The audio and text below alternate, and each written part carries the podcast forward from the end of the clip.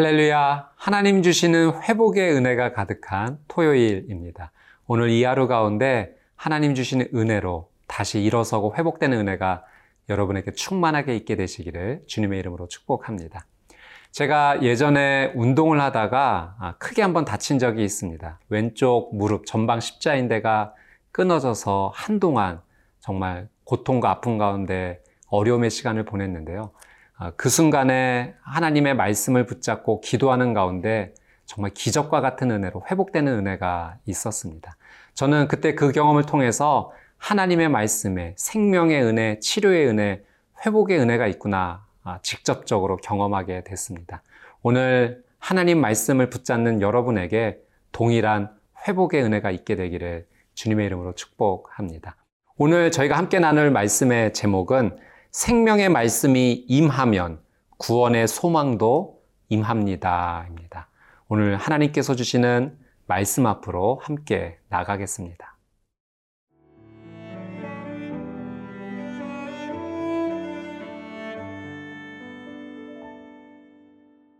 시편 107편 10절에서 22절 말씀입니다.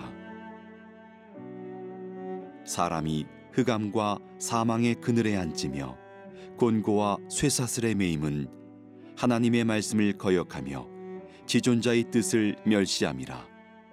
그러므로 그가 고통을 주어 그들의 마음을 겸손하게 하셨으니 그들이 엎드러져도 돕는 자가 없었도다.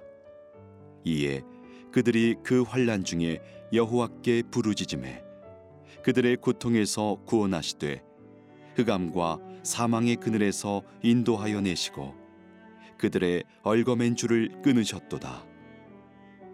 여호와의 인자하심과 인생에게 행하신 기적으로 말미암아 그를 찬송할지로다. 그가 논문을 깨뜨리시며 쇠빗장을 꺾으셨음이로다. 미련한 자들은 그들의 죄악의 길을 따르고 그들의 악을 범하기 때문에 고난을 받아 그들은 그들의 모든 음식물을 싫어하게 되어 사망의 문에 이르렀도다. 이에 그들이 그들의 고통 때문에 여호와께 부르짖음에 그가 그들의 고통에서 그들을 구원하시되 그가 그의 말씀을 보내어 그들을 고치시고 위험한 지경에서 건지시는도다. 여호와의 인자하심과 인생에게 행하신 기적으로 말미암아 그를 찬송할지로다. 감사제를 드리며 노래하여 그가 행하신 일을 선포할지로다. 이스라엘 백성이 하나님의 말씀에 불순종했고 또 우상을 섬기는 죄를 지음으로 말미암아 결국 그들은 하나님의 심판 앞에 설 수밖에 없었습니다. 그 심판의 결과로 바벨론이라는 나라의 나라를 빼앗기고 포로로 붙잡혀가는 고통의 시간을 가져야만 했죠. 그 70년의 포로의 생활의 기간은 정말 큰 고통의 시간이었습니다. 10절 말씀 한번 같이 보겠습니다. 사람이 흑암과 사망의 그늘에 앉으며 곤고와 쇠사슬에 매임은 그들이 경험했던 고난은 마치 쇠사슬이 그들을 묶고 있어서 가장 어둠, 캄캄한 어둠 속에 머물고 있는 흑암 가운데 머물고 있는 고통의 시간이었습니다. 시편 53편 1절 말씀해 보니까 하나님이 없다라고 하는 자가 어리석은 사람이다라는 말씀의 표현이 있죠. 여러분, 하나님이 없다라고 여기며 말씀에 불순종하고 죄를 짓는 자의 삶은 어리석은 삶입니다. 그 어리석음의 결과는 고통인 거죠. 11절 말씀입니다. 하나님의 말씀을 거역하며 지존자의 뜻을 멸시함이라. 하나님의 말씀과 뜻을 거역하는 삶의 결과는 고통 가운데 머물 수밖에 없다는 것을 우리는 기억하고 또 기억해야 됩니다. 사랑 여러분, 하나님의 말씀은 생명 그 자체입니다. 우리가 하나님의 말씀을 멀리하고 또 말씀에 불순종하면 생명을 멀리하는 결과를 맞을 수밖에 없는 거죠. 우리의 삶 가운데 생명의 은혜가 끊어지는 것입니다. 마치 식물의 물의 공급을 끊어버리면 결국 그 식물이 죽어버리는 것처럼 하나님의 말씀의 공급이 우리의 영혼 가운데, 우리의 삶 가운데 더 이상 들어오지 못하면 우리는 호흡할 수 없고, 그리고 굶주린 가운데 피폐해지는 그런 어려운 삶을 맞이할 수밖에 없습니다. 우리가 매일 생명의 유지를 위해서 음식을 먹듯이 우리는 하루하루 매 순간 하나님의 말씀을 찾아야 되고 먹어야 되고 공급받아야 합니다.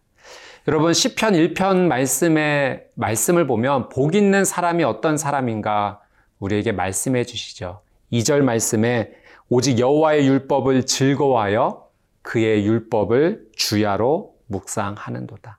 복 있는 자의 삶, 생명의 은혜를 누리는 삶, 여호와의 율법을 즐거워하고 그리고 시시각각 하나님의 말씀을 묵상하는 자의 삶입니다.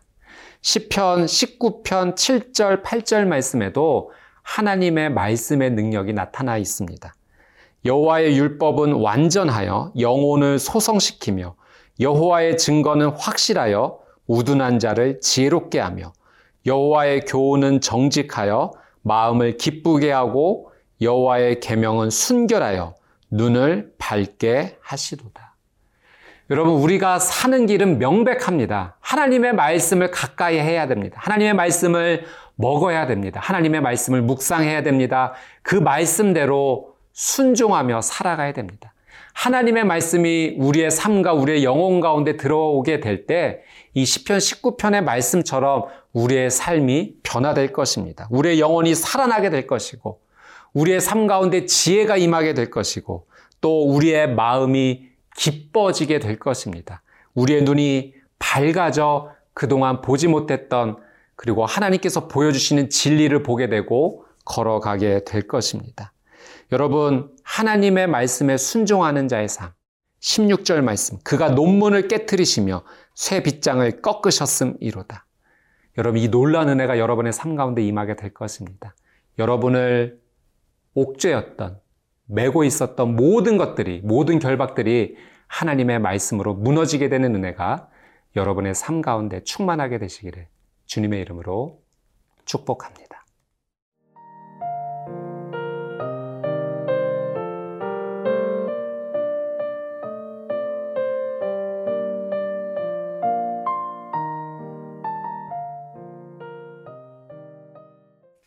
17절 말씀 함께 보겠습니다. 미련한 자들은 그들의 죄악의 길을 따르고 그들의 악을 범하기 때문에 고난을 받아. 여러분, 죄악의 길을 따르고 악을 범하면 고난이 따를 수밖에 없습니다. 사람이 고난을 당하는 이유, 죄를 선택했기 때문입니다. 하나님 말씀에 불순종하고 우상을 섬겼던 유다 백성들, 결국 바벨론 앞에 멸망받아서 70년 포로 생활의 고난을 받을 수밖에 없었던 거죠. 여러분, 그 고난, 고통이 얼마나 힘들었는지 이렇게 표현합니다. 18절 말씀. 그들은 그들의 모든 음식물을 싫어하게 되어 사망의 문에 이르렀도다. 여러분, 음식을 삼킬 수 없는 정도. 그래서 거의 죽음에 이르게 되는 고통. 삶의 무력감과 좌절감이 찾아, 찾아오는 이 심각한 고난 앞에 서게 되었습니다. 무엇이 그들의 이 고난 가운데 서겠는가? 바로 죄입니다. 죄는 우리의 삶을 망가뜨리고 무너지게 하고 결국 죽음에 이르게 하는 거죠. 여러분, 죄는 우리의 육신을 병들게도 하고 또 우리의 마음을 병들게도 합니다. 이 죄에 대해서 우리는 경각심을 갖고 멀리 해야 돼요. 자, 이 고통과 고난에서 우리는 어떻게 벗어날 수 있는가? 우리 19절 말씀 한번 보겠습니다. 이에 그들이 그들의 고통 때문에 여호와께 부르짖음에 그가 그들의 고통에서 그들을 구원하시되 우리 19절 말씀에 여호와께 부르짖음에라는 표현이 있습니다. 여러분 고난과 고통에서 벗어날 수 있는 첫 번째 방법은 하나님께 부르짖는 기도, 회개 기도입니다. 회개해야지만 하나님께 죄를 자백하고 용서를 구해야지만 이 고난과 고통의 문제에서 우리는 자유케 됩니다. 우리는 우리 스스로의 힘으로 죄의 문제를 해결할 수 없습니다. 하나님 앞에 나와 머리를 숙이고 잘못했습니다. 용서해 주십시오. 눈물을 흘리며 하나님 앞에 나아갈 때 하나님께서 우리를 안아주십니다. 우리를 깨끗게 해주십니다. 그리고 이 고통의 자리에서 우리를 구원하여 주시는 거죠. 여러분, 회개만이 살 길입니다. 오늘 우리는 하나님 앞에 무릎 꿇고 회개해야 합니다. 나의 죄 때문에 십자가에 못 박히신 예수 그리스도 앞에 나아가 그분 앞에 은혜를 구하며 나가야 됩니다. 오늘 이 하루가 다시 한번 눈물로 하나님 앞에 엎드려 회개함으로 하나님의 주시는 은혜를 맛보시게 되기를 주님의 이름으로 축복합니다. 20절 말씀. 그가 그의 말씀을 보내어 그들을 고치시고 위험한 지경에서 건지시는도다. 여러분, 우리가 고난과 고통의 자리에서 회복할 수 있는 두 번째 방법은 하나님의 말씀을 붙잡는 것입니다. 이 말씀을 하나님께서 보내주신다 라고 표현하고 계시죠. 하나님께서 보내주시는 말씀을 붙잡아야지만 치료되고 회복되고 살아날 수 있습니다. 하나님의 말씀에 치료와 회복의 능력이 있기 때문입니다. 출애굽기 15장 26절 말씀에 하나님의 말씀이 있습니다. 이르시되 너희가 너희 하나님 여호와의 말을 들어 순종하고 내가 보기에 의를 행하며 내 계명에 귀를 기울이고 내 모든 규례를 지키면 내가 애굽 사람에게 내린 모든 질병 중 하나도 너희에게 내리지 아니하리니 나는 너희를 치료하는 여호와임이라. 아멘. 사랑 여러분, 혹시 여러분의 삶 가운데 죄로 말미암아 고난과 고통 가운데 계신 분이 계시다면 여러분 하나님 앞에 무릎 꿇고 회개하십시오. 돌이키면 살아날 것입니다. 치료하시는 하나님의 말씀을 붙잡고 순종하십시오. 우리가 살 길입니다. 오늘 이 하루 하나님 앞에 회개하며 말씀 붙잡고 나아가 살아나는 복된 하루가 되시기를 주님의 이름으로 축복합니다. 함께 기도하겠습니다. 사랑하는 주님, 오늘 말씀을 통하여 우리의 인생 가운데 거룩하신 하나님의 놀라운 뜻을 가르쳐 주셔서 감사합니다. 회개하는 하루 되게 해 주십시오. 죄를 돌이키는 하루 되게 해 주십시오. 말씀 붙잡고 순종하는 하루 되게 해 주십시오. 우리의 힘으로 나의 능력으로 나를 살릴 수 없습니다. 하나님만이 나를 고통에서 건져 주실 수 있으십니다. 오늘 이 놀란 은혜가 하늘로부터 임하는 복된 하루가 되게 하여 주옵소서. 감사드리며 살아계시고 역사하시는 예수 그리스도의 이름으로 기도드리옵나이다. 아멘.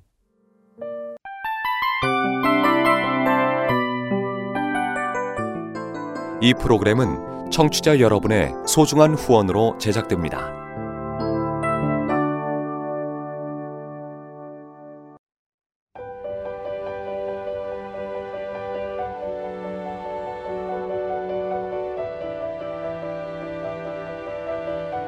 세상에는 수많은 교회들이 있지만 더 깊이 있는 말씀 강해를 찾기 위해 크기로만 교회를 선정하지 않습니다.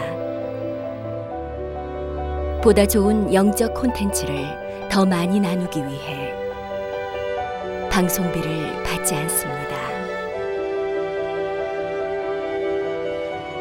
1년 365일 복음만 전하고 싶어서 우리는 광고를 하지 않습니다.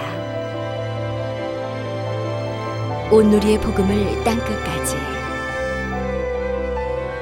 CGN TV와 함께 땅끝 선교사가 되주세요.